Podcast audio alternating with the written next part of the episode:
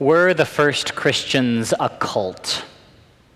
We've been asking that question, some version of that question, in my nine o'clock Bible study these past couple weeks as we've been working our way through the first epistle of John, a little bit of which we just heard read this morning, this kind of weird, maybe vaguely cultish sounding meditation on water and spirit and the blood. They were certainly an odd group of ducks, these members of John's community, the same group of folks who gave us the gospel according to John, which, which Gail just read, which we just heard, these beautiful, these stirring words about the importance of loving one another. Jesus says, This is my commandment, that you love one another as I have loved you. And that's such a that's such a beautiful scene, isn't it? You can almost imagine these guys like reclining on their eating couches, right? Everybody reclined when you threw a dinner party in the ancient world, which I think must have done a real number on their digestion, but leave that alone. They've just finished this incredible meeting meal, right? This is their this is their last meal together. The wine is flowing, the conversation turns to what's going to happen next. Scholars call this Jesus' farewell discourse in John, this long meditation. It's many chapters long that Jesus gives gives in the presence of his disciples on their last night together. At times, he is sharp and pointed with them, sometimes, he is densely theological. But as he nears the end of this long discourse, you can almost, you can almost hear Jesus starting to get a little sentimental. Like he's, he's looking around the circle of these, of these disciples and realizing how deeply he cares for them, how much he loves these guys who have been hanging out with him since day one, these bumbling fools who never really got it, who never really got what he was trying to show them about what God was like. But in this final moment, right, none of that matters. At the end of the day, Jesus doesn't care about Peter and James and John and Matthew and Bartholomew because they're good pupils. They weren't. He cares about them because he likes them, right? They're his friends. He enjoys hanging out with them. They make him smile, they make him laugh. And that is what he lead, leads, leaves them with this encouragement, a mandate, even it's a command, to continue to be with one another, to continue to hang out with one another in the way that he has been hanging out with them. Do not forget this experience, he tells them. Don't forget this moment, because this is who you really are the way we are with one another when we let our guard down and just hang out and enjoy one another's company, that is who we really are. Like vines rooted in the main branch, he suggests. The life of faith is actually not always about running to and fro and you know, going up and down, accomplishing tasks, saving the world. The most important thing Jesus has to teach these guys at the end is simply when to stay put, when to abide, when to dig in and take root and find solace in the love and the presence, the peace of God which passes all understanding, as St. Paul says elsewhere in the New Testament. Jesus says, I am about to leave you. That does not mean you have lost me. You can, in fact, you must continue to abide in this incredible friendship that the 13 of us have cultivated together. He's including Peter in this, right? He's including Judas, who has already gone, you know, to turn him into the authorities. Jesus says, You are my friends. Abide in my love. None of the other three gospels have this same profound insistence on love that John's gospel does. It's maybe the, the most important word in the whole Johannine corpus that includes these three letters that a later writer wrote to the community or communities that were gathered around this particular way of remembering Jesus, this particular lineage, if you like, that established this most mystical of the gospel accounts. First John, this epistle that we've been reading over these past few weeks, is kind of like a, an extended set of, of footnotes, if you like, glosses, you know, remarks that seek to apply the teaching of Jesus in the gospel of John on to a very different, a very particular situation faced by that church several decades after the gospel had probably been written. This is a community that had experienced itself over the years as embattled, as, as misunderstood by other communities around it. It's probably a community of, at first, Jewish believers in Jesus who, at some point in their history, we don't know exactly when, were kicked out of the synagogues to which they belonged. They were excluded. Um, and that traumatic experience of being exiled and, and betrayed by those whom you love, that gave this early community a particularly, uh, particularly sharp sense of who's in and who's out. They were very concerned with this question of like, who do, how do you know who your friends are? Who are our real friends? Who are our enemies? How do we know the difference? This is literature in an early Christian community that, for all of its you know, mystical meditation on love and light and the water and the word and the spirit, despite all of that, this is a community that actually had very sharp, very tightly drowned boundaries. They, they had a finely honed sense of who was in and who was out. And it's significant, I think, that these other, the other three Gospels that we've got, Matthew and Mark and Luke, the earlier three, Jesus is remembered in those Gospels as having said stuff, you know, like love your neighbor and love your enemies, even. John's Gospel does not remember Jesus saying any of that. Uh, this is a community where Jesus never says love your enemies, he says love your brothers, love your sisters. No one has greater love than this, Jesus says in John, to lay down one's life for whom? Not the world not everybody out there. Greater love has no one than this, than to lay down one's life for one's friends. It's a little insular, which can make us a little uncomfortable. It's not, a, it's not a universal love ethic that this particular Christian community practiced. Their doors, in some ways, were barred against those whom they considered to be the world, right? The outsiders. John has nothing good to say about the world. Many of those were actually probably other communities gathered around Jesus, other Christian communities. And it was suggested by this insular community that they were misunderstood, that they were deliberately excluded by those. And so this was a community, right, no surprise, that was prone to further splits and schisms. The epistles of John were most likely written to encourage a kind of faithful remnant, to make sure that they didn't slip into the kind of heresy and backsliding that those who had departed had, had fallen into. This was an insular and embattled community for all of their you know, beautiful and pious talk about love and friendship. And I've been, I've been thinking about that, this kind of weird like almost cultish feeling that you get from this literature, um, you know, some of the early Christian communities, because uh, like many of you probably, James and I have been watching Wild Wild Country on Netflix. Uh, some of you may have seen this. This is Netflix's six-part documentary about the, the commune, Rajneeshpuram, that was established in the ni- early 1980s by followers of Bhagwan Sri, Sri Rajneesh in the little town of Antelope, actually not too far from here in central Oregon. I imagine that some of you, maybe many of you in this room today, lived through the Rajneeshi years in Portland. You may remember the sense of threat and embattlement that many Oregonians felt towards the, the Rajneeshis and then the equally sort of paranoid attitudes that were held by members in the commune, which led some of them to engineer what remains the largest bioterrorism attack in US history. I was, I was mostly too young to know what was going on in the early 80s when it was all going down, but I sure remember as a kid hearing these kind of scary cautionary tales about crazy people in red who were jumping around ecstatic, ecstatically and poisoning salad bars. I mean, I, I actually still don't feel all that comfortable eating from an open salad bar to this day, especially like if I'm hanging out in the Dalles. It's like, steer clear of the salad. Oregonians, suffice to say, did not warm to the Rajneeshis, and that feeling of suspicion and mistrust was mutual. We were in, uh, we were in mutual contempt for one another, and we called them a cult, right? That's how I grew up hearing about the Rajneeshis. That's how I grew up referring to them. I thought that they were a cult because they seemed to fit our definition, my definition of what a cult was. Their behavior seemed out of the norm, at least for small town ranchers in Antelope. There was free love, there was lots of sex, there were rumors of drug use. I mean, you know the story, right? There's a charismatic Indian guru, some seriously Byzantine power struggles going on, a provocative aide de camp named Sheila. I mean, you've got all the, all the fixings, fixings of a seismic culture clash playing out right here in our little neck of the Pacific Northwest woods. And what I loved about the Netflix documentary about this period is that nobody comes out vindicated. And nobody quite comes out demonized either. There's always, in this, in this documentary, in this story, there's always at least two incommensurate narratives at play here. Just about every character in this drama is a little bit larger than life, which is to say that just about every character in this story is intensely human And my husband James got a little bit fascinated, maybe even a little obsessed with Ma Anand Sheila, the controversial secretary of the Bhagwan who was exiled from the commune, later extradited back to the US on charges of attempted murder. And at the end of the documentary, they're interviewing Sheila today. And this is a little bit of a spoiler, but don't worry, you'll, you'll want to watch it anyway. At the end of the documentary, you see Sheila as she is now. She's running this care facility out of her home in Switzerland for disabled patients.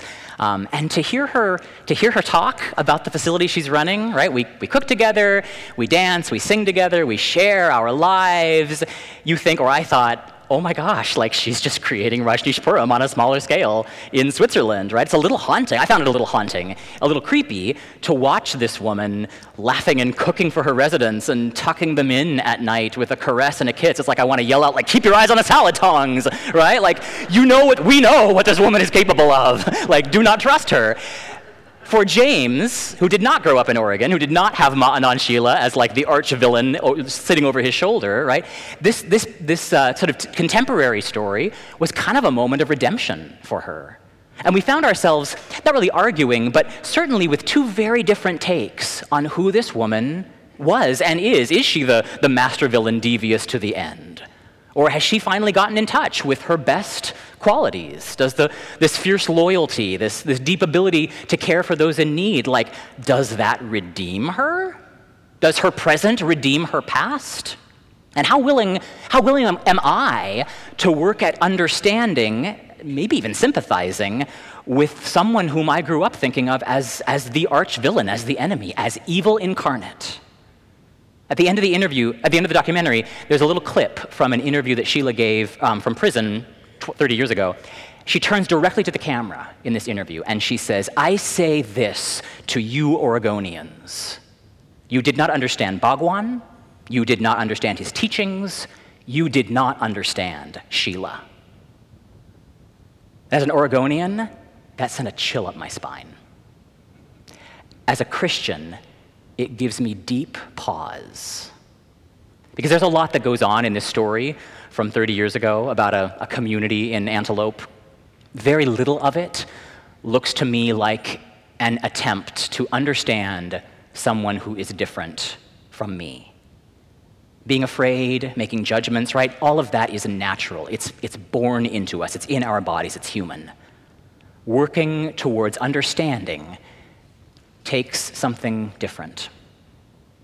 And there's a way in which this story about Oregon in the 1980s is not all that different from the story of these earliest Christian communities in the first century. Communities like John's were accused by the world outside of them. They were accused of cannibalism, they were accused of holding orgies, kidnapping people's children and brainwashing them. Communities of the first Christians were seen by their society as subversive, as an impediment to good government. Their allegiance to a, a foreign charismatic guru was seen as a direct threat to the supremacy of the Roman Empire. Their beliefs were criticized, they were attacked, they were seen as superstitious. That was a traditional Latin word for a stupid, you know, foreign religion that didn't make sense to them. I mean, people literally said, You don't belong here. Roman citizens would try to pack them out of town, right? Romans were saying that about Christians centuries before Oregonians were saying it about the Bhagwans, sannyasins. I mean, at best, these people were seen as weird.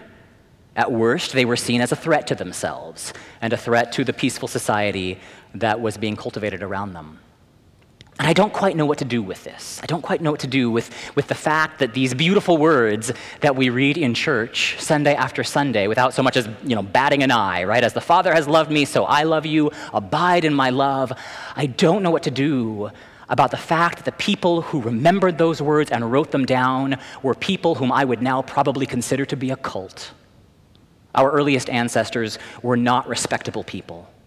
They were slightly unhinged, embattled, neurotic, fearful people who were convinced that the world was out to get them and that they needed to kind of batten down the hatches and preserve their ranks. And those strains of isolationism and suspicion of a wider world run deep in this tradition. In some ways, this is the history of Christianity. For thousands of years, Christians have had to navigate the pitfalls that these earliest communities have created for us.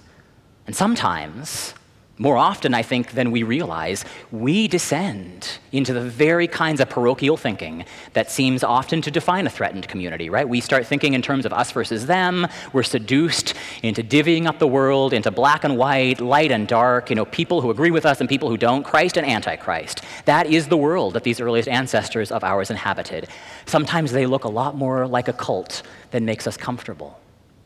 And yet, the legacy that these ancestors leave us as problematic as it sometimes is on the one hand, on the other hand, they preserve these words.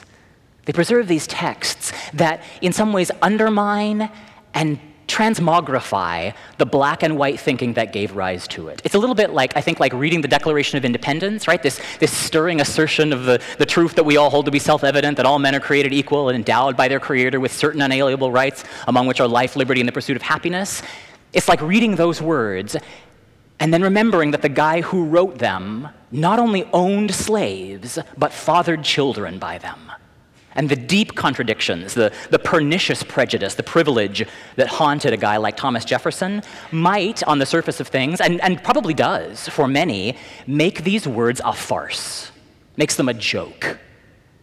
And yet, they are the very words that inspired the next generation to begin to work for the end of slavery, however imperfectly they did it, they're the same words that a, the, a great grandson of an enslaved African then quoted on the steps of the Lincoln Memorial on a fateful day in 1963, calling America to engage deeply in the dream that the words contained, despite their unsavory provenance. And maybe we have yet to see the promise of those words realized. That doesn't mean that we're let off the hook to stop working towards the reality to which they're calling us. So it is with John's Gospel, written by a community that looked with deep suspicion, deep fear on those outside their embattled little walls. But words that caused subsequent generations of believers to actually start looking beyond the narrow boundaries of their parochial concerns and seeking a, a bigger religion, a greater Christianity, a more humane way of being human however imperfectly that might be realized. Jesus says, Love one another as I have loved you. No one has greater love than this to lay down one's life for one's friends. And he says, I have appointed you to go and bear fruit, fruit that will last. I am giving you these commandments, he says, so that you may love one another.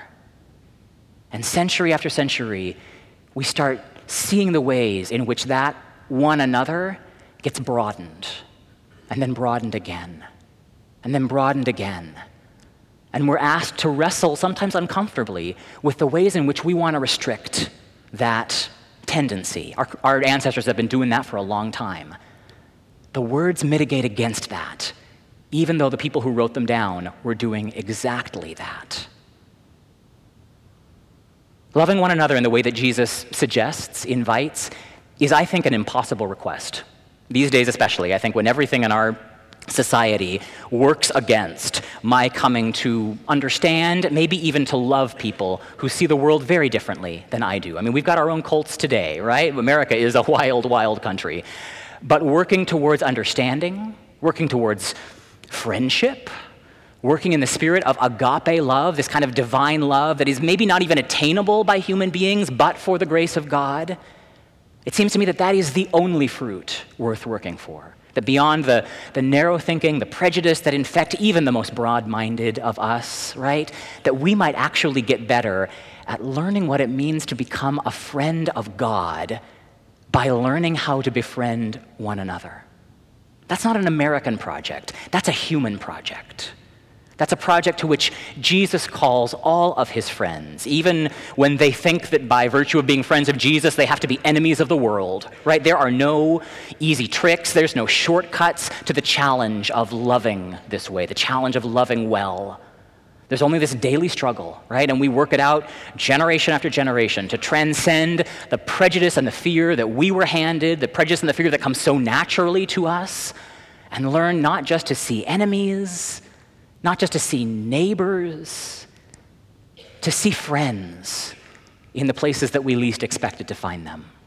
And little by little, botched effort after botched effort, we catch these little sneaking glimpses around the corner of the kingdom of God. That is fruit worth working for. It might even be fruit worth dying for.